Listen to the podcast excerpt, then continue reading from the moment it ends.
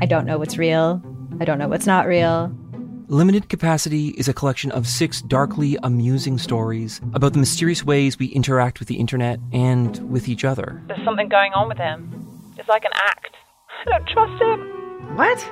You're staring at me like I should say something, but I, I don't really know what to do here. That's the whole name of the game. Don't talk about how the town isn't real. You understand? Limited Capacity, available now on CBC Listen or wherever you get your podcasts. This is a CBC podcast.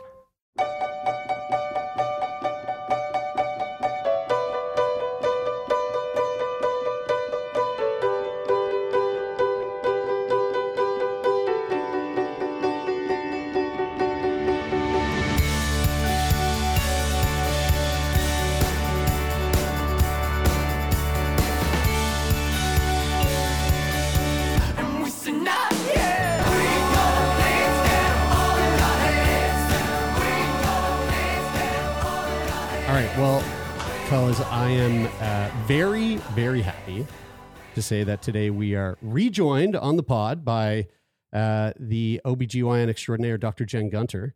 Uh, Dr. Gunter is not just an esteemed author, uh, but is also a trailblazer in demystifying women's health issues. She's the number one best-selling author of the Vagina Bible, uh, also the Menopause Manifesto, uh, books that have revolutionized how we understand and talk about women's health. And when I say we, I mean the general public, but I also mean us three, uh, because Dr. Gunter was on the show back in 2021, which I think was like kind of a a big eye opener for us when we dived into uh, menopause and and misinformation and the patriarchy's kind of impact on on healthcare, in particular women's healthcare. Uh, her new book, Blood The Science, Medicine, and Mythology of Menstruation, promises to be just as groundbreaking as the last two, uh, shedding light on a topic that's been shrouded in myth for far too long. Dr. Jen Gunter, thank you so much for joining us today. We're so happy to see you. Thank you. Thank you for having me. Um, I we got I got a copy of the book uh, on the over the weekend. Uh, beautiful book, thick book. Uh, who knew menstruation could uh, could warrant uh, just over 450 pages of Man, content. I feel like half the population was like, "We knew." Yeah.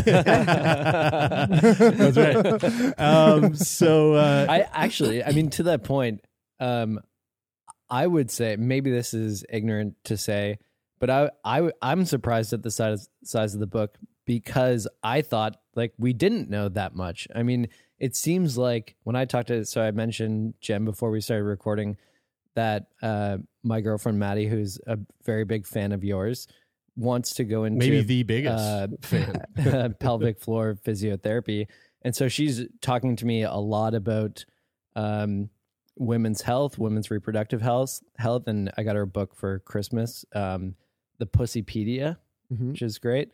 Um, but I I was under the impression that like we actually don't know that much. How ignorant is that? Well, I would we know a lot about about the menstrual cycle. We know a lot about uh um you know uh what we call reproductive physiology or menstrual physiology. I think that we can always know more and I think how we apply that knowledge clinically, how we get from like what we call basic science, like how things work in a lab or how the hormones work, how we apply that to how people live their lives we still need to know more. We don't have as many therapies for menstrual related conditions as we have for, for example, other conditions. So, um, despite the fact that they affect a lot of people. So, clearly there's knowledge gaps, but we actually do know a fair bit. And I think that the fact that people don't know what we know is a big problem because that's how people end up you know falling down wellness traps and you know getting lured in by you know naturopaths to take supplements that have been unstudied and things like that because you know there are gaps there definitely are gaps and they get exploited by people Mm-hmm. Totally. It feels like, um, and and maybe to your point, like there there is a lot that we know, but but like socially, maybe that information isn't getting out as well as it should be. Does that sound accurate? Yeah, because it's there's shame about it, right? It's ridiculous. It's a body part, it's a body function. You know, nobody feels shameful about respiration. Nobody feels shameful about, you know, um, needing to pee. I mean, you'll say, "Hey, excuse me, I got to go to the bathroom." No, one- you know, people like, okay, people accept that they understand that everybody, you know, urinates. So Yeah. this idea that somehow menstruation is worse or grosser or more shameful is really tied into, you know, damaging tropes about female bodies and about reproducing the worth of a woman to being either a virgin or someone who can produce a lot of babies. Like it's an Mm. edge of a knife. You know, you got to like you got to you have to walk that line. So, um, so I think it's all related to you know the systemic oppression and the these sort of tropes that have been around, harmful tropes that have been around for a Mm. long time. I, I got a question about the shame. Uh, I- I mean, do you do you have a sense of whether or not that shame has sort of been around for as long as we can remember, or do you feel like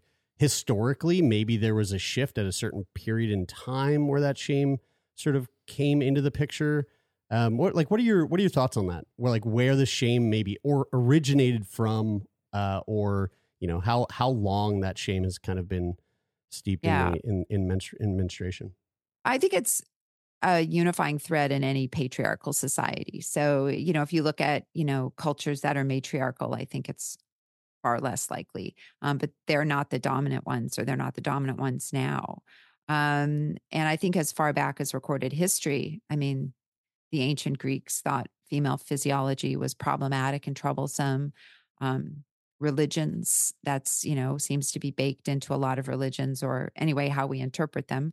Um, you know, in many cultures, women have been, you know, not been able to, pardon me, prepare food or, you know, when they're menstruating, this idea that it's dirty and toxic and polluting polluting has been a pretty long standing universal, you know, concept um, in many patriarchal societies. So I, I don't think it's anything new. Uh, and I think it's related to not understanding physiology and realizing that that's a great way if you want to control half the population then you know you make their Mm. very function problematic Mhm. and and also you know once you start menstruating pardon me you're you know you're capable of theoretically of getting pregnant and that Mm. changes your worth Mm. um, kind of going down um, a, a, a, a- a similar or adjacent adjacent question to to to what you asked, Brian, in terms of like the social the social aspect um, of the topic of menstruation. I I in in that same vein, I feel like there's a lot of there is a a uh, like a broadly maybe maybe subconsciously accepted idea that um, you know if you're a uh, that if you're a male, it's just not something that you need to think about or know about or or care about. Um, what do you think in terms of like the value that it represents for um, for both segments of the population, male and Mhm. female, to understand the menstrual cycle in in a in a, in like a social and physiological way?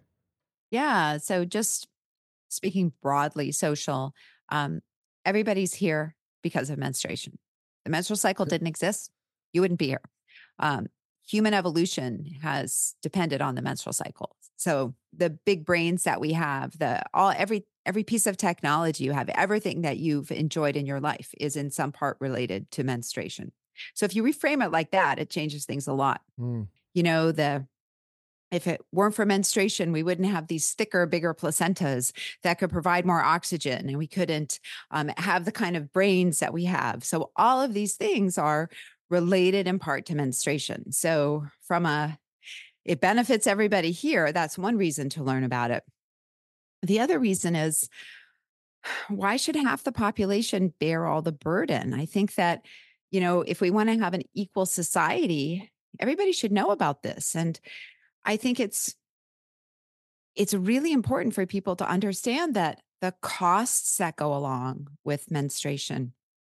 So not only, you know, do you have to buy menstrual products? Do you maybe miss work or miss school because of pain? You're paying more in healthcare in places where you pay for healthcare. You're, you know, you have less therapies available to you. And all of these things affect how you can live in society. That might af- affect the mm. money that you make. All of these things have an impact. And and i you know that's not really fair. So at s- at mm. some point we need to be able to equalize it. And it's not even that we have equitable treatments, right? We have inequitable treatments. So we have less funding for these things than we have for other things. So I think Mm. that that everybody needs to know about it from that perspective as well. I think about it. I think about it from a social, from a social standpoint. I think about.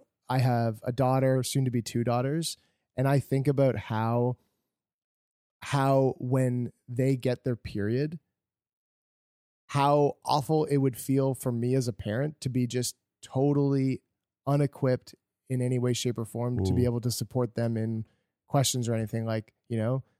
I I mean, we they have a mother. God forbid anything happened to her, but like what if what if they don't or what if like they just have to just be able to distribute that education and understanding and support amongst the two of us rather than rather Ooh. rather me as a father just being like not my area you Mhm. know like i think Yeah. about it in that context Mhm. Absolutely. I mean, it's ridiculous that there's this sort of one bodily function that we can't talk about or that it's taboo. That doesn't serve anybody.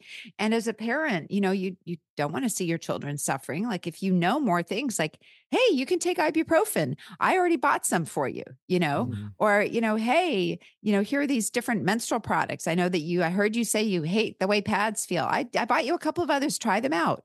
I mean, that should be normal. That should be like a normal parenting conversation Mhm. you know regardless of the gender of the parent like it's not it's you know you you you know if your kid was having problems with toilet paper you'd go out and buy a bunch of different toilet paper and you wouldn't think anything of it right Mhm. like you'd say okay well or we put a bidet in so you know so i think that if you can talk about those things you know with Mhm. your kids you you know parents will say oh my you know your kid might complain they're having constipation you're like well maybe you need to eat more fiber like Mhm. those are Mhm. conversations parents have and they're not too bothered about it so we just need to be able to democratize i think the conversations about uh, about menstruation Mhm. How how important is it for people, um, in particular, like parents, to educate themselves about the diversity of experience that exists? I, I think of so I have ADHD, and I I saw a meme the other day where like a a parent's a kid's talking to their parent, and they're like, I have all these symptoms in school where I feel distracted and I can't pay attention and I feel hyperactive. And the parent's response is like, oh, that's just the way life is. Like you have to sort of deal with it. And You sound like it- my mom. implying that like implying that like the parent also has that but doesn't realize because they Mm. just assume that that is normal. And I wonder if, you know, for a a you know a, a mother who perhaps has something like endometriosis or ex- experiences very painful periods, but has sort of been brought up in this culture where they believe that that is just the norm because they don't talk about it because there is shame and stigma around it. So they sort of like pass these ideas on to their kids where they're just like, oh, you just have to sort of deal with it because that is the way that it is. Is that like part of what um, perpetuates stigma?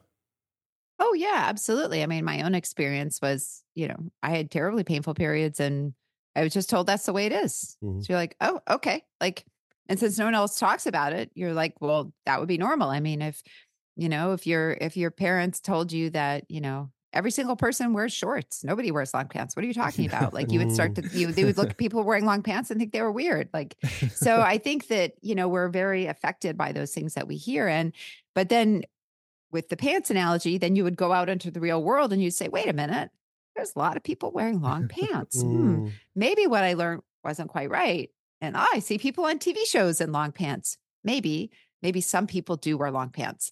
But since you don't see anything about menstruation anywhere you have no ability to sort of get that that the information from your culture Mm-hmm. um and it's starting to change but um but but not you know it, it's definitely changed for example from when i was young but it hasn't changed that Mhm. much um and so i think that that's again important why we need to have the conversation so people can have an idea about what's normal what's not they Mhm. need you know knowledge about your body is power I, I'm I'm curious, like about your thoughts around. So you know that this all makes sense from the standpoint of how the stigma and the shame surrounding menstruation has had an effect on the general population, um, and like the ways that people may or may not view menstruation. Um, but from your experience as a doctor, um, how do you think that that shame or that stigma has has shown up within the healthcare system, or you know, or or has it? Well, I mean, it's a massive conversation. So, first of all, you know, uh, female physiolo- physiology has been completely understudied. I mean, in the United States, it wasn't until 1993 that if you were getting a grant from the federal government, that you had to include women in the Mhm. studies. I mean, unless obviously, you know, if you're studying erectile dysfunction, then obviously that wouldn't come to Mhm. play. But, but, but you had to have women in studies. So before that, they didn't have to. And you know, if you're thinking about learning how a drug works in the human body, how it might work in a body that has a physiology that's changing day to day could be very different from how it works in a body with different hormones, right? Mm-hmm. So, mm-hmm. do medications for high blood pressure work the same for women? Do medications for uh, heart disease work the same? Do medications for diabetes work the same? All of these things are really grossly understudied. So, when you just look at not even the act of menstruation, but just even how medications, how surgeries, how all these things affect women, we have less data. And then you think about we have we have less treatments because there's been less funding. Also, you know, if you even look now, so if you think about uh, doing a biopsy on a vulva, so or versus doing a biopsy on a scrotum, you use the same equipment, it's all the same stuff, it's the same technical everything. And a urologist will get paid more for doing that biopsy than a gynecologist will get paid more for doing that biopsy. What? Why? Right? Why? Yeah. Why? Yeah. Because women care for women is undervalued. Mm-hmm. Mm-hmm. You know, oh, it must be harder. Men are special. You know, oh, urologists are mostly men. All of that, it's all baked into the system, right? But you know, if a urologist, a male dominated field, does a hysterectomy in the United States, some of them do do hysterectomies, they almost always get to bill more than a gynecologist does. Gynecologist, mostly women. Seems like it would be easier to do uh, a surgery on a scrotum because it's basically everything's essentially outside all of hanging the out body there, anyway. right? Yeah. yeah. yeah. I mean, but you think, okay, well, those should be the same. They're basically the same. It's the same biopsy. It's the same embryological tissue. Like you should say those things should could be the same and they're not. And if you look at salaries for OBGYNs versus salaries for other surgeons, paid less. Hmm. Um, and so it's not just about the the lack of studies, it's not just about the lack of funding, but that also then affects like if you want to become a medical researcher in general, you have to pay your own way. So when you go to it, you either get great grants or you make enough money in your practice that then you can cover extra time to then spend time writing to get grants. Mm-hmm. But if you're reimbursed less as a gynecologist, it's going to be harder for you then to carve out that time to then write grants to learn to study things. Mhm. It's just like a Right? gigantic trickle down effect Yeah. from the top to the bottom. Exactly. I'm uh, I'm I'm curious. Like, I, I mean, I'd love to get into some of the some of the specifics of you know surrounding the content of of the new book. Um, but before we do, I I'm I'm just wondering, like, so you know, your your first book, the Vagina Bible, all about. I mean, it, it literally. The, it, it is in the It is title. the it is the Bible. Bible for the vagina. It's everything you'd want to know about the vagina, all the misconceptions, all the things that you should know. Um, the the manifest uh, the menopause manifesto um, you know kind of the same thing but just all about uh, all about menopause um, what was the what was your thought process in going okay i've done you know i've done these two books they've done very well um, what was this what was the impetus to go you know what we gotta i gotta do one on menstruation Well, first of all, uh, I had signed a two book deal, so I had Okay, no choice. go. There you go. Yeah, right, So, yeah. you know, I had a two book deal for menopause and another general book on women's health to be determined. So, um, so when you know the menopause tour was kind of had wrapped up, and it was obviously very different because it was COVID, and um, uh, this was around the time that the uh, COVID vaccine was, you know, had just come out, and all Mhm. these fears about the vaccine affecting reproduction, about affecting the menstrual cycle, all this disinformation had really like gone into high drive on social media, and other people who also spread disinformation around the menstrual cycle were also getting a lot of attention. It was around that time that that movie um, about the pill, it, I would like to call it a mockumentary because it's not Mm. really a documentary. Um, you know, sweetening the pill or whatever it was called. The you know the one with Ricki Lake that also was out, and that also sparked a whole sort of cottage industry of disinformation about the menstrual cycle, and a lot of the um, apps that are you know um, menstrual apps. This, I was seeing misinformation that misinformation from them, and it just seemed like this was this like nexus of Mm. you know and i every single day i'd get direct messages on instagram from people is this true? Is this true? Is this true? Is this true? And if they if every single one of those people had actually just known how the menstrual cycle worked they'd been able to just been like block block block. Mm. but because people don't know and they're afraid and these cultural fears like you know many people do not want to have ever want to be pregnant um and some people do at some point in their lives but there is this sort of like cultural sort of in the ethos that oh but that might prevent you from getting pregnant this sort of like this fear and it's mm-hmm. related to your patriarchal worth in a society and i think that even if it doesn't affect you personally you know it, it affected your mother and your grandmother and your great grandmother and so on and it's so it's hard not to feel that pressure if you will even if it's not a personal pressure to reproduce that there's got to be like something there it must be harmful right? And and so it's a you know you're fighting against how we've been socialized for thousands of years and you've been you know socialized that the reproductive tract is pure clean natural you know or that it needs to be kept that way. So when you look at all these wellness influencers these anti-vaccine grifters naturopaths are always using the language of purity culture. Mm. and so I was like, you know, people that the best way to fight against that is knowledge, to learn what it is and to really point that out that you're seeing purity culture in action. Mm. How do you how do you reckon as a as a gynecologist, um, doctor who has you know spent a great deal of time studying and researching you know scientific evidence based material, um, and then and then ultimately become an author, congregating a lot of this material and putting it out into the world as like a hey here's like countless hours of you know blood sweat and tears to to to arm you with this knowledge. And that takes a long time. There's a lot of there's a lot of there's a lot there's a lot that goes into that process. And then on a daily basis being able to open up any social media app and just see this like like a dam has just broken like this flood of bullshit uh that that it's like it takes so long and so much effort for you to compile all this well researched information and everybody can just go onto these apps and just go here's what i'm just thought of right now. You know like how do you how do you reckon with that?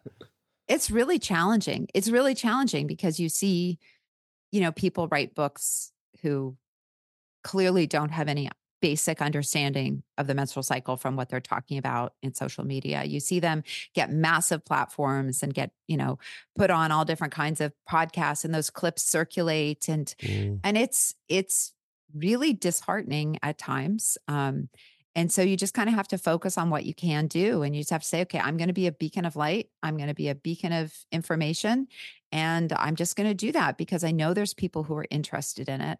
I know some people go to those accounts because there aren't other options and they're Mhm. looking for information. Mhm. Um, and maybe they don't know that a chiropractor is not actually a medical expert, right? Mm. Um, and so you're going to point those things out that, you know, um, that a naturopath's not a medical expert, that a menstrual coach is not a medical expert. Mm. Um, you know, and just being like, okay, here's here's the science. Let's try to make it a little bit fun.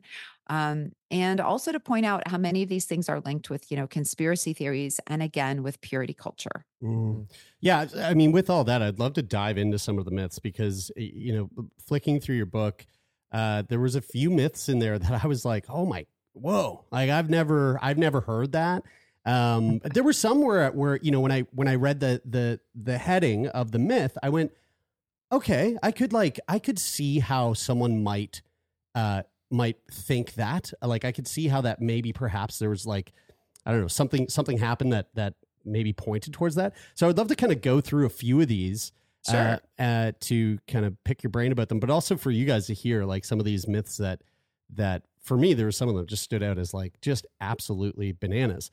Um, so uh, I guess I guess before I get into those, and and we've sort of touched on this, but do you- like do, in in your in your opinion, do you feel like these myths are you know like a direct result of what we've been seeing over the last i guess like it's been 5 years this sort of this this like boom this explosion in the in the wellness industry with like wellness influencers and and like the the the wellness industrial complex you know mm-hmm. where you have these these folks popping up especially after covid with like the vaccines and stuff. It just seemed like it, it was everywhere and it still seems like it's not going away. Like it, it is still everywhere.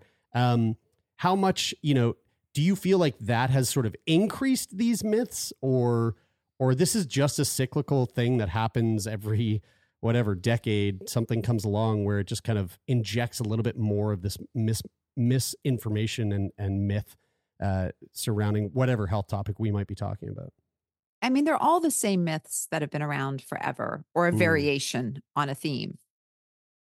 But what we're seeing now, I think, is more and worse because propaganda works. And, you know, 20 years ago, 30 years ago, the only time you're going to be exposed to a myth might be like in the bathroom with a bunch of other girls. Uh, because people didn't really talk about periods, right? So there's that, which is, I mean, it's great we're talking about it, but problem is when you talk about things, then you start also more misinformation comes out. Mm. So so there's that. We can talk about things. And also if you wanted to read about it, like where were you going to read about it? Like Reader's Digest, right? Like, oh, these are the the top five, you know, whatever, farmers almanac treatments that, you know, for you know, because they, they used to have all that kind of stuff, right? Like it was the first time I read about putting an onion in your sock to cure warts was like in Reader's Digest. So so you didn't have access to it. It wasn't in the same way. Um, and so we're now seeing conspiracy theories all mainstreamed. We know that it takes exposure really to disinformation once to have a potential effect on you. But five exposures can get you to believe something absolutely ridiculous could Mhm. potentially be true. And so, you know, it's a very frightening world that we're in because when you look at social media and if you start scrolling in videos and the algorithm knows that, you know, you've you've spent more time on one video, it feeds you that.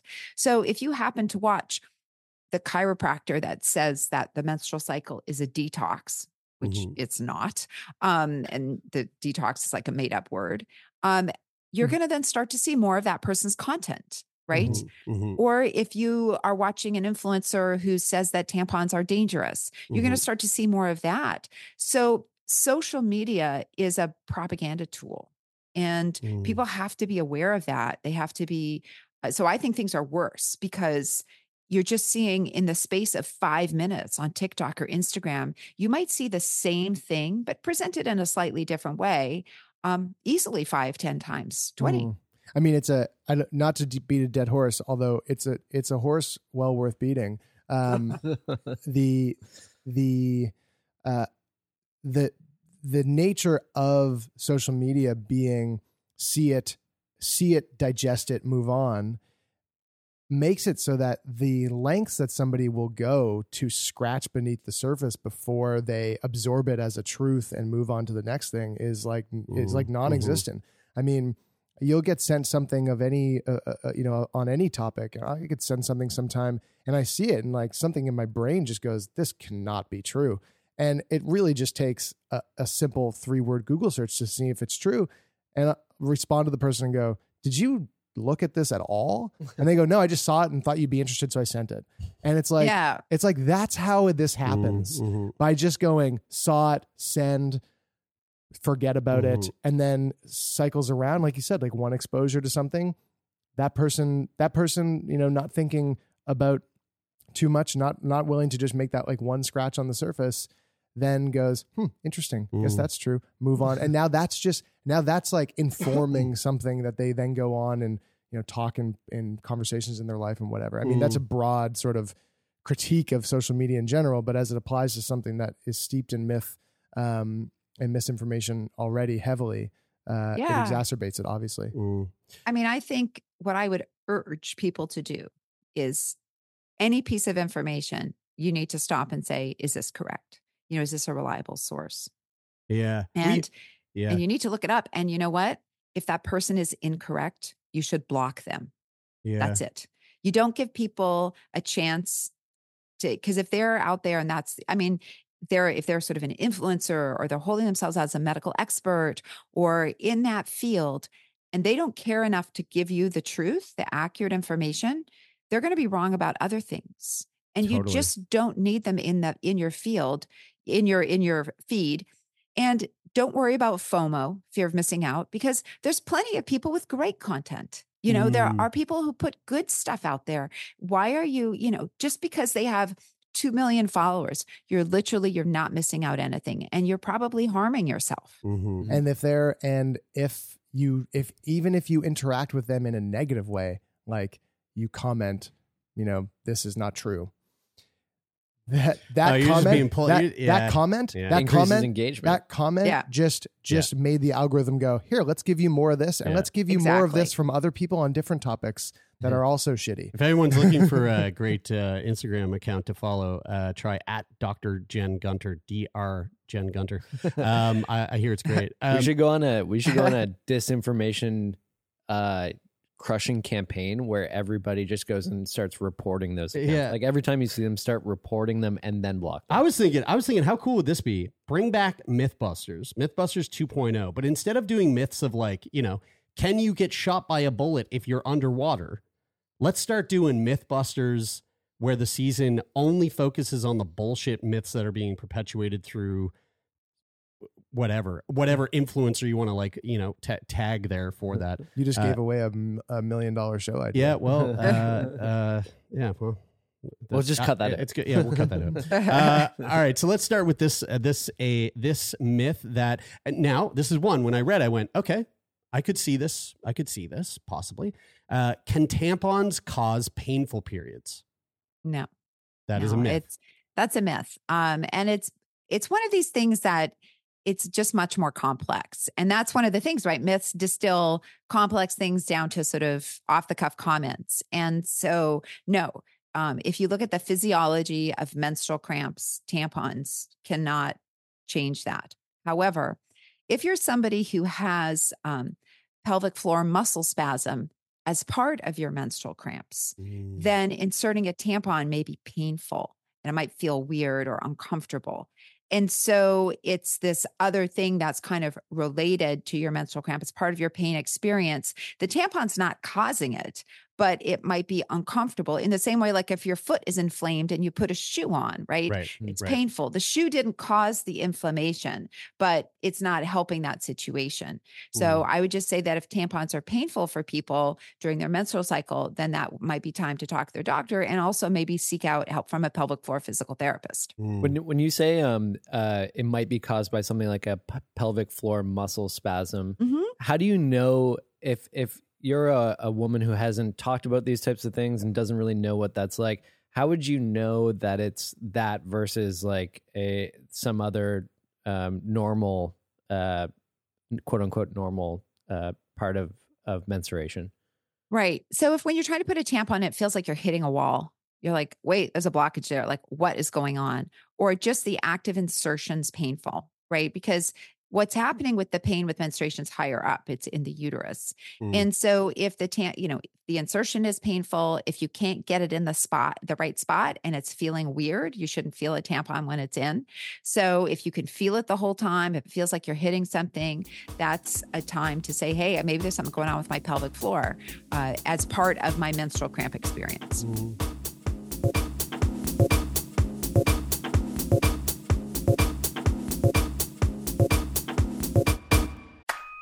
favorite one hit wonder, Or that overpriced toy your parents would never let you have? or that TV show that no one else remembers because it was canceled way too soon.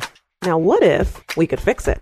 I'm Franchesca Ramsey. And I'm DeLon Grant. And after 20 years of friendship, we are now hosting a new nostalgia podcast called Let Me Fix It. Each episode, we'll dig into our favorite celebrities, shows, and brands of yesteryear, and then imagine what it would take to repackage them for relevance today. Think of our show as an intervention, but with way less stakes. So subscribe to Let Me Fix It wherever you get your favorite podcasts.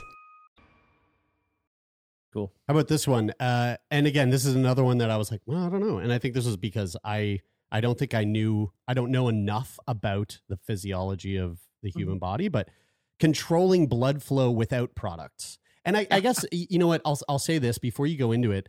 Maybe give a little bit of um of, of an explanation for uh for people who don't For me. uh, yeah, yeah, exactly. For, for for people who don't have periods, um, like what what does that mean, and like why would someone like what are what is the myth? Like what is it that they that that people uh, think that they can do, and for what reason? Yeah, I mean, so there's this myth that people believe that you can turn menstruation on and off like you want, like you could hold your urine before going to the bathroom. Right. Okay. Right. And you see it from, you know, uneducated men who are like, well, why do you need to waste all those money on menstrual products? You could just hold it and go to the bathroom. um, and we actually see it from, I would say, toxic female influencers who say that they can learn to control their pelvic floor muscles so much that they can control whether blood comes in or out. And both of those things are harmful in different ways. I mean, one, it's harmful because that's not how the body works. But two, if you actually tried to clench your pelvic floor muscles like that to stop blood leaking out, you could actually cause a pain problem. And it's not physically possible. It's just not how it works. There's no sphincter there, right? So with um, with feces, with uh, urine, you have a sphincter, a, a muscle that you can control to open and close. You don't have that with menstruation, just like you don't have it with your nose. Like when your nose starts to run, it starts to run. With your nose bleeds, it starts to bleed. And so it's we don't have a sphincter. So um so yeah. It's almost we like gotta, it we would gotta, be- we gotta get a sphincter for your nose. I know. Yeah, you I was going to say it's almost sphincter. as if Maybe it get would be of installed. It's almost as if there would it was would be amazing if there was some sort of device that you could put inside of you that would sort of absorb that blood flow. It- You know that this reminds me. It reminds me of um of of yoga culture. Like I I I, I own yoga studios and I've and I've been a yoga teacher for for over a decade. And and there are parts of yoga culture where I'm just like, yo, can we just can we just uh, realize that like this part of that is in, is insane and and we can just put that aside and focus on the good productive Mhm. helpful aspects of this thing um like i don't need you to tell me that like if i you know that i can like stop my heart from beating if i you know meditate it meditate Right, on right, it yeah. enough like Mm. I, it's not helpful it's not useful why why can't we just put this away It's beyond the scope of the practice. yeah. yeah. Here's Yeah, another. and eh, Sorry, sorry. Go ahead. I was just gonna say, like, there doesn't have to be a fantasy aspect of it. Like, Mm. go watch Lord of the Rings. Yeah. Go, you know, go into there's all kinds of super cool world building and all different kinds of Yeah. fantasy novels. We don't have to fantasize or fetishize, you know, human physiology. Yeah, yeah. Go follow the uh the the the uh the You got uh, it. Uh, I lost it. Okay, I was I was gonna bring aliens into it. Fuck it, whatever. Uh, this one, this one, I so this one I I I almost laughed at, and, and which which I know it's probably probably not the greatest thing, but but it just sounded so absurd to me because I don't understand how this could possibly happen. Can a menstrual cup cause my uterus to fall out? Where the fuck did that come from? Yeah. So a lot of this, so a lot of mythology, there's like a kernel of something vaguely factual. Mm. So that's why people believe it because it sounds familiar. And we all mistake familiarity with accuracy. Yes. So it's true. People can develop uterine prolapse or vaginal prolapse, meaning the tissues start to come down. It's related to collagen and gravity, and and it can be a real problem for many people. People have to put. Um, some people have to wear pessaries, devices to hold their uterus up. Some people have to have surgeries because for some people it can literally be falling out. So that's a real medical condition. Now, a menstrual cup goes in and you take it out and you put it in and take it out. Uh, and there is a someone came up with the idea that that might create suction and you're pulling down the uterus, which it doesn't. I mean, they don't create suction in that way. Um, and occasionally, if people are having difficulty removing a cup, we might say, you just want to bear down a little bit, like just a little. And of course, if you strain repetitively, that can be a risk factor for prolapse. But there's a big difference between straining repetitively and just giving a little, uh, right? Sure. So, you know, so it's, it, it, so that's kind of where it came from. There's no data to support it at all. Um, Are there um are there any are there any e- extra implications that somebody might want to consider with using uh, a menstrual cup if they have a a, a prolapse uh, already present? if the Or cup it- goes in, you're good. Okay. Um, and the other thing is, is so there are we put pessaries, I mentioned them earlier, devices into the vagina to help hold the structures up. Mhm. And some of them actually do work a little bit by suction. And we put those in. We tell people they can take them out and clean them and all that kind of stuff. So if you can put a pessary in and out of your vagina to treat prolapse, Right. then how is a menstrual cup like going to be harmful? It just Mhm. like that makes sense. I, I'm curious. Do you guys know? Have you guys heard of pessaries before? No. Kyla's been fitted. Uh, Kyla has a pro, Kyla has a um a bladder prolapse from from Mm. having Zaya, and she was fitted with a pessary. It was super uncomfortable for her. She really didn't. She really didn't enjoy it, so she didn't end up using it. But she has one. Um. So yeah. We've been talking Bring a it lot into the about, studio. We'll put it Oh, on set. can I just can I Yeah. just interrupt? That means her pest she does has the wrong size. It's uncomfortable. That makes that makes a Amazing. lot of sense. um, and we will there's send actually, you an invoice. And you know or what? send And- us an and- invoice and after this. and sort we'll, of- we'll make sure you get it's paid. like it's like it- and i think i believe i said that when it happened but ag- and this is you know this is just this is just the the the kind of the unfortunate result of people's experience across a number of across any topic um uh, or for any reason in the healthcare system is is I, I thought that that was likely the case but the experience of the experience of going through being told that it's correct and feeling like it's not uh but but somebody insisting that it is Mhm. it t- it completely it completely turned her off from Yeah. from from try, from going oh I- I'll I'll continue down this road to Mm. try and get the right fit because it was like I just don't want to go through that experience anymore because Mhm. it was Yeah. so uncomfortable so Mhm. that's a, it's bad it's, it's shitty it's really sad, and that's a an example about how yeah people get you know mistreated in the office or they just even have like one negative thing said to them, and it's such a personal thing. You Mhm. know, you're going, someone's got their hand in your vagina, they're doing all this stuff. You know, I sort of say it's like this casual cruelty. And sometimes it's not even meant that way, but it's just like this casual cruelty. And I think that, um, you know, if someone were saying it and you were getting a biopsy on your arm, I mean, it would probably still be bothersome, but I think it would have less of an impact than during an intimate exam because you're super vulnerable. Mhm. And um, you know, all I can tell you is there are uh, so many different devices for incontinence. There's even one you can buy over the counter called an Impressa that you can try. So you Hmm. know um, that you can then try it in the you know the comfort of your own home. Mm. cool You could bring it up to Kyla. It might impress her. Hey, that was uh, that was, that wasn't, that wasn't top bad. tier. That Uh, wasn't bad. Yeah, you were you were like just I was like, oh, I got it, I got it. um, I, I I wanted to ask. So I've been talking to my mom a lot about her vagina lately, um, Great. and um, and my mom has a vaginal prolapse. She had Mhm. bladder cancer, and uh, and I, I should say I haven't been directly. It's more Maddie who's been talking to her a lot, and I've just been involved in the conversation because I'm there.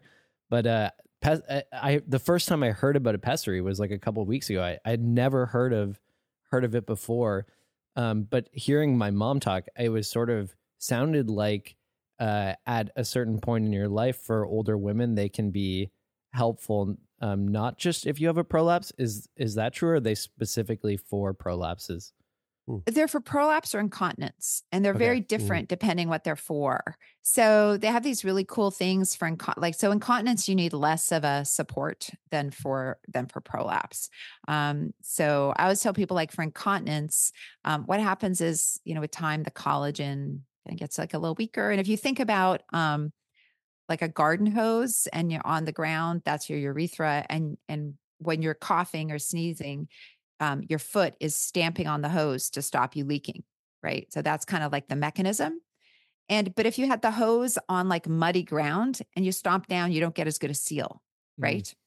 So what the incontinence some of the incontinence pessaries do. Not all of them, but some of them act like a backstop. So you put it in, so then it's you actually have something that can provide more support. Hmm. There's there's ones that can support the urethra. There's many different ones, and for prolapse as well. And when people have had big surgeries, there might be unique ones that fit better for them. Um, and so, yeah, it's a very specialized field Hmm. um, to know about all the different you know pessaries. It's kind of like, and when you go to get fit for a pessary, it's like going to the eye doctor.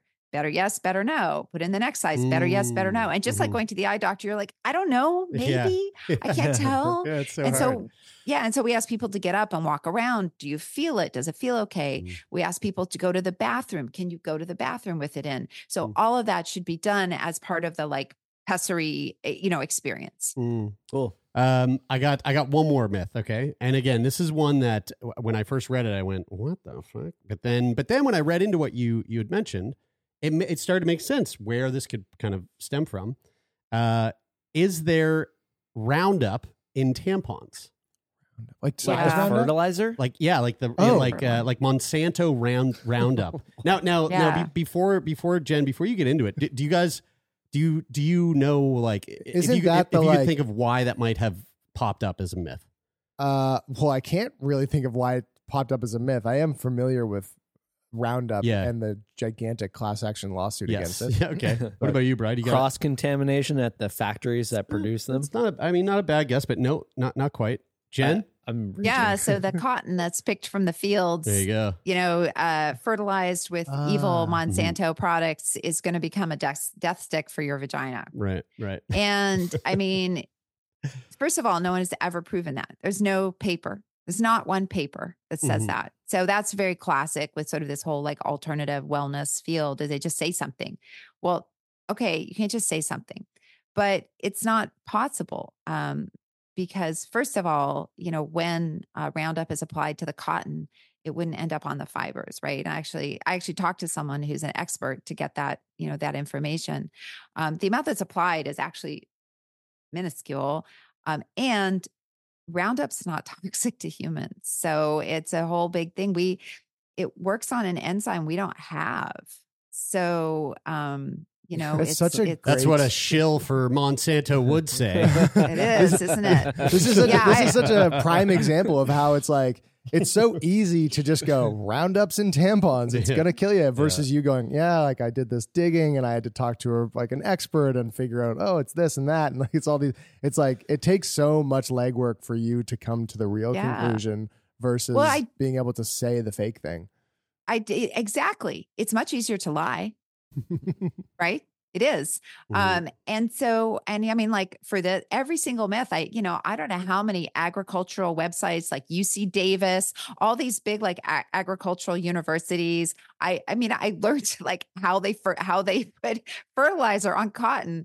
I checked with you know an expert in the field and asked him, and you know, read all these like you know this stuff from you know the US Department of Agriculture and um you know and I think people appreciate that but it's you know these claims all come from people who profit from them and Mm-hmm. it's so funny because they're doing the things basically that they're accusing the other people of doing right Mhm. so oh monsanto's probably you know somehow like they're like they're colluding with tampax or whatever and so it's like what's really happening is people making organic products are, are doing they're colluding to kind of to lie to you.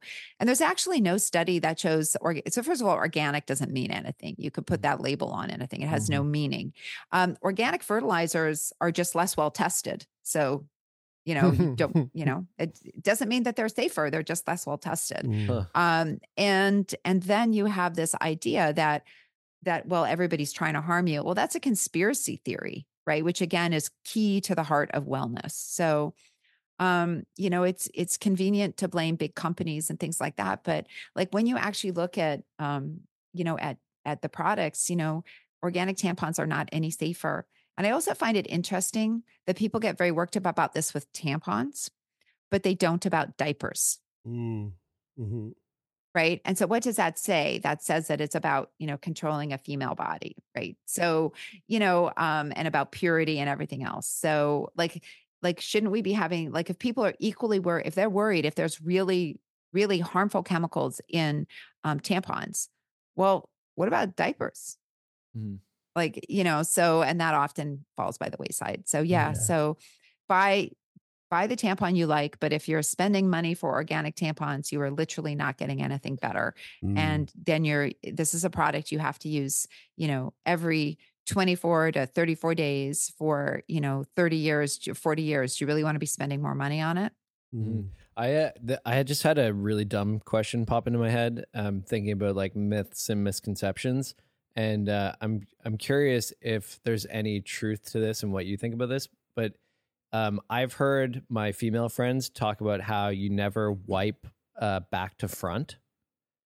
Um, I don't do think that's a myth. guys- I think that's pretty. it- Well, and let's see. particularly for it is for women? absolute scam. You can wipe how you want. I thought I I uh, Thank fuck because I, I wipe was- back to front, uh, which I I mean obviously wouldn't uh, have an effect on my vagina because I don't have one, but also I like wiping back to front. So so See, I was that's curious about amazing. that. That's amazing. So the whole thing is, oh my gosh, you're going to put fecal bacteria into your vagina. Yeah. Really? Really? Has any, if you have a vagina and you have an anus, you know which is which. Yeah. You're not going to take feces from your rectum and be like, okay, I'm going to then now transport it forward and stuff it into my Yeah. vagina. Like it's Yeah. not going to happen. Wipe how you want or move it forward to the urethra.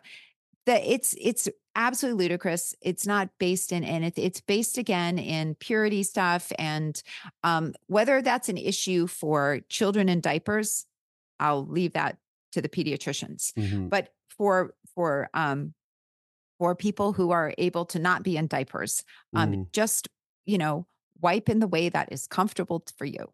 But Man, also, I- what I- about kids in diapers though? Well- because like, I mean, a, a baby in a diaper, I mean, they kind of like The, I'll tell you. I'll tell you. I'll tell you sit in because that. because Kyla said said this to me when we first had Zay. It was like always wipe front to back, never back to front. And I was like, with the baby, not with the baby. You, yeah, yeah, not with me. Uh, and I was like, and I- and it- in my head, I went, how does that make any sense to me? And then and then I started to go, there's a lot of cross contamination happening here, no matter what. Yeah, right. So does it really matter? I mean, I got to clean poo out of, out of her vagina regardless. Yeah. Like Yeah. it's just it's so I'm like, what does it matter which way I For wipe? adults, I always just they, like every time I heard that, I always thought, man, how aggressive are you wiping? Like, what is the? That's Yeah. that's wild. that Again, that's a yes, I, common issue. I think most most people who have a urethra, vagina, and rectum are pretty familiar with which is which and how not to to take a t- piece of toilet paper covered in fecal matter and use it on their urethra. Totally. Um, I, I was really curious. One other question I wanted to ask um, about the sort of about the myths that we've we've gone over so far, or um, or even some that we haven't. Um, but I was curious when you mentioned about getting uh, messages from folks on on Twitter or Instagram when they when they were asking you and sending you messages like, "Is this true? Is this true?" Was there a a particular myth or misconception that you seem to uh, come across more often than any of the others? I mean, I think that the one that's really popular right now is the idea that hormonal contraception is going to damage your brain Mm. um, and uh, and make you pick the wrong partner. Whoa, really? Yeah, yeah. Didn't you know that? So, um, so you're going to be on the birth control pill. Oh. You're going to fall in love with a beta male, and then Uh-oh. when you stop the pill, you're going to realize that what you really wanted was an alpha male or some some along those lines. That that when you stop the pill, all of a sudden you will realize that you're with the wrong person. Uh, Thank God. Kira just wow. Kira just stopped the pill recently. I'm so glad that she didn't didn't realize how much of a beta I am. Uh, Well, it's this so idea maybe she that was on the really. wrong pill. So you think that women are so yeah. un in charge Yeah. of their emotions Yeah. that a hor- that a hormone that sounds like something out of like a James Bond or a science fiction movie, right? Totally. So there's that. And then there's this idea, okay. So then what about all those hormones you get exposed to in pregnancy? Mm. So Mhm. those are like so do that not change? And what about the experience of postpartum depression? What about, you know, and it's like yeah, people don't stop the pill and then look at their partner and say, "Oh, clearly I've been in a brain fog for 20 years." Mm. Like Yeah. Look at this. you know. Like you've had no agency. Yeah. Right. Yeah. It totally strips women of their agency. And I think that there is some data to show that being on the birth control pill changes brain function. However, the menstrual cycle changes brain function. Pregnancy changes brain Mm-hmm. function. Being postpartum, breastfeeding changes brain function. Menopause changes brain function. Puberty changes brain function. Being angry, cha- you know, so Mhm, mhm. it's not, so you can't look at a study and say, ooh, there's a change. You have to say, what does this change mean in concept of, in the context of how humans function? Mhm. and the Um, thousand other things that are also interacting with each other. Right. Right. And I'm like, okay, well, I can tell you why uh, a woman might um, decide when she stops the pill that she wants to get divorced because she's been on it for 20 years. She's been begging her partner for the last five to get a vasectomy and he won't. And she's like, fuck it, I'm done. Why should mm. I, you know, why aren't you participating? Mm. Or, you know, so I just, it's, it's really we have to be very very careful but that's a big one and unfortunately apparently in scotland they're seeing a rise in the abortion rate because of young women being afraid to take the most effective forms of contraception Oh, wow. Wow. What are are there um I, another maybe misconception that I've heard about the pill is is and maybe there is some truth to this, but it's more nuanced. But um the longer that you're on the pill, if you're trying to get pregnant and you come off, that sometimes it can take you longer to get pregnant afterwards. Is Total is there myth. truth? Okay, total Really? myth yep Guys, Yeah. Mythbusters, Mythbusters edition. Yeah. This is it. Total This- myth. Um, no, you just so the pill works on preventing pregnancy in the same way that pregnancy works preventing pregnancy. So uh, if you didn't have a way to stop ovulation, you would keep ovulating during pregnancy. And that Mm. wouldn't be a good thing to keep getting pregnant throughout the pregnancy, right? Like that would be real like what does that, you know, we we don't have litters. We need to have just one Mhm. hopefully. Um, sometimes you can have two.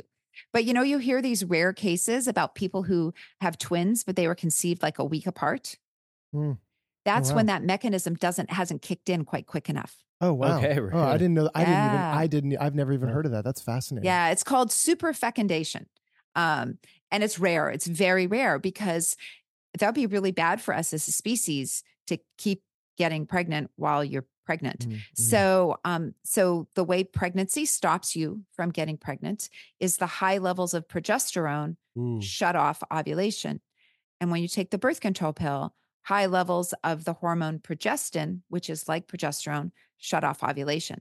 wow. And so it takes about the same amount of time after stopping the pill as it takes after having a pregnancy without going on contraception for the cycle to reset itself. Mm. It's So I was I was gonna say it's amazing because, like you said at the beginning, it's it's funny how if you understand how the body works, then these myths st- stop making sense when you Yeah. when you think like, oh, well, I mean, I'm so. f- I'm. I. I. I feel. Although IVF, uh, I, although going through IVF to have Zaya was like, you know, it. It had. It. It was brutal in a lot of ways. Um. But. Um. But obviously, we got Zaya from it, and and the uh, the other the other um you know really positive aspect of going through that experience was the amount of information that I was able to absorb about like about the menstrual cycle and the fertility the fertility the adjacent fertility functions and mechanisms that um, that work in conjunction with the menstrual cycle and and and hor- and how hormones are interacting to shut off or turn on different functions. I mean, that was Mhm. fascinating. Um, Well, and I would just say that so fertility experts, infertility experts, they actually use the birth control pill as part of infertility protocols. So they use it to time cycles. So if they want it, so what the birth control pill does is basically put your follicles from that mm-hmm. cycle kind of on ice, if you will, around like day two. And mm. so it's all this, all this intricate timing with IVF and all this stuff and this and that. And so if they want to time things correctly, they often have people on the pill to prevent them from having, you know, an mm-hmm. ovulation that occurs and then early, and then that screws up that cycle. Yeah. So if the pill delayed your ability to get pregnant, how could it be part of infertility protocols? that's a good point. Well, Jen, I, I feel like uh, we could talk to you for just hours and hours. You're such a wealth of information, and it's always uh, such a such a great time to have you on the podcast. Uh, again, folks, the book is called Blood: The Science, Medicine, and Mythology of Menstruation. We just covered like you know a, a few of the myths within the book, but there is so much more content there. Um, maybe just like a quick high level overview of like what can people expect in the book? Who's this book for? Um, yeah, Yeah, so this book is for everybody. I don't think that just because if you're a menstruator that you should know about it. We're all here because of menstruation. If we didn't have the menstrual cycle, humans would have evolved in a different way. So the fact that you have cool technical devices that you get to do fun things in life is related to some human having a big brain and that human had a big brain because of menstruation, right? Because of the menstrual cycle. It's related to that.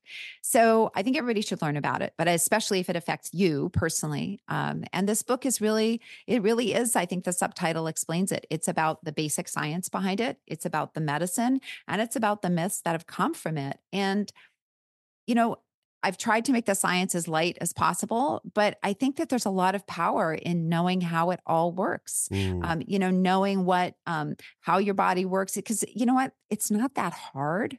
There's just a lot of it. Um, and so I've tried to pick out the things that I think are the key components for you to know how your body works. Um, and uh, and then I would say there's you know a ton of information in there about all the different supplements and things you'd hear about those online and you know you'll you'll see that there's so little data for those and i always tell to people you deserve data. You deserve more than an exploratory study you know done by a company that profits from from selling it. You deserve you know hardcore data and um and i'm hoping to you know give people that kind of background so they know to have those questions Well, folks, if you are listening to this the day that this episode has been released, the book is available now as of yesterday. So you can find the book uh, on Amazon. I'm sure you can find the book elsewhere. It, I mean, it's it's one of those books that I'm I'm sure you can find Is in- everywhere. Uh, uh, but I'll put it. But I'll put it to you. Yeah, everywhere. Bo- everywhere Yeah, good books are sold. your independent bookstore indigo amazon um yeah you you can get it anywhere and i'm going on book tour starting january 23rd and so you can buy books at lots of the events and you can get them signed and i'll write whatever funny thing you want in your book like fuck the patriarchy uh, how can people find you, Jen? Yeah you can find me everywhere at dr jen gunter on uh instagram on twitter i'm sorry i'm not calling it x like whatever um I hear you. on threads on blue sky uh, and on tiktok but i'm not on tiktok very often i just find it's too much of a like a suck time suck you just you're there and you're like wait a minute it's an hour what happened Yeah. um, and uh, and then at my blog the vajenda with a j thevajenda.com Thank you, Jen. This has been an absolute treat. Love having you on the show. Thanks for taking your time out of your schedule. thanks so much bye bye That is it for this week's edition of Routine Checkup. Thank you so much for tuning in, folks. It means the world to us. And if you'd like to continue listening to the podcast, you can do that right here on Mondays, Wednesdays, and Fridays. And of course, if you want to support the podcast further, you can leave us a rating and review on Apple Podcasts, or you can simply rate the podcast on your Spotify mobile app. And uh, even better than that, why don't you tell someone that you know? Tell someone that you love. Tell someone that you don't know that you listen to Sick Boy Podcast and recommend it to them because we always love those extra ears. The podcast is produced and hosted by myself, Jeremy Saunders, Brian Stever, and Taylor McGilvery. The podcast is managed by Jeffrey Lonis at Talent Bureau. The theme music for today's episode comes from Rich Aucoin. Thanks again, folks. Hope you enjoyed it, and we'll be back next week. That's it for now. My name is Jeremy, and this is Sick